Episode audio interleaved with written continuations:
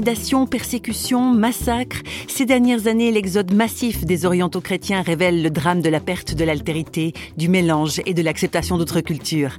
Mais réflexion faite, si on prend de plus en plus conscience du quotidien de ces chrétiens d'Orient, on parle néanmoins très peu des musulmans qui non seulement s'intéressent à Jésus-Christ, mais qui décident d'en devenir les disciples. Titulaire d'un doctorat en islamologie et relations interculturelles, Evelyne enseigne dans un séminaire théologique aux États-Unis. D'origine alsacienne, elle-même chrétienne, cette professeure a été aux premières loges pour connaître ces musulmans devenus disciples du Christ.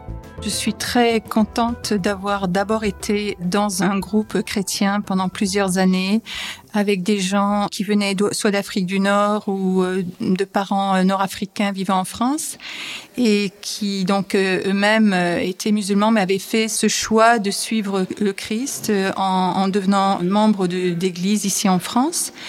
Je dirais que je suis contente d'avoir d'abord eu ce vécu avec eux, c'est-à-dire d'avoir eu une rencontre avec euh, l'islam euh, humain, j'allais dire, c'est-à-dire l'islam vécu tous les jours euh, dans les familles, par les jeunes que j'ai rencontrés.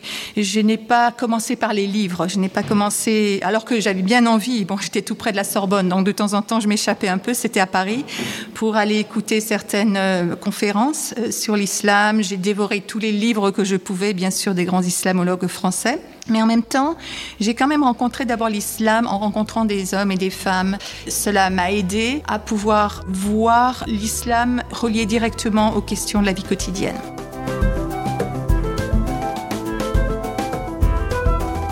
De nombreux musulmans qui décident de suivre Jésus-Christ, Evelyne sonde en profondeur ce phénomène qui passe inaperçu dans les grands médias.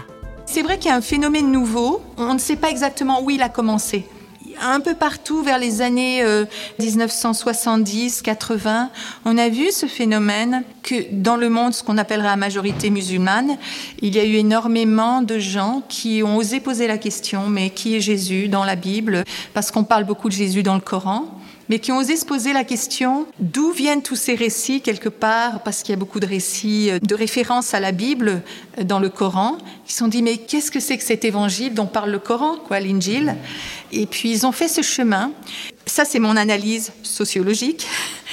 Très souvent, on pensait que mais un musulman ne pourra jamais faire ce parcours.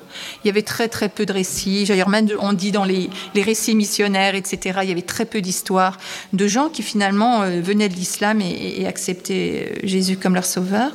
Eh bien, j'ai remarqué en tout cas que tant que les individus ne racontaient pas leur histoire, il y en avait quand même beaucoup qui étaient isolés, qui souvent devaient immigrer en fait, ne restaient pas dans leur pays, mais qui ont commencé à raconter leur histoire les gens ont, ont pu dire, mais c'est possible, j'ai le droit de me poser la question. Et donc, euh, plus ces chrétiens d'origine musulmane racontaient leur histoire, plus cela permettait à d'autres de se poser cette question. Et je crois que c'est eux qui ont initié ça. C'est ces gens-là qui ont dit, mais on a, le droit de se poser cette question. Du nombre de personnes qui maintenant, euh, de par le monde, venant de l'islam, euh, se proclament disciples du Christ, je crois qu'on peut parler d'un bouleversement. Voilà, quels que soient nos arrière-plans culturels, religieux, philosophiques, etc., se poser la question de qui est vraiment Jésus-Christ est certainement une bonne question.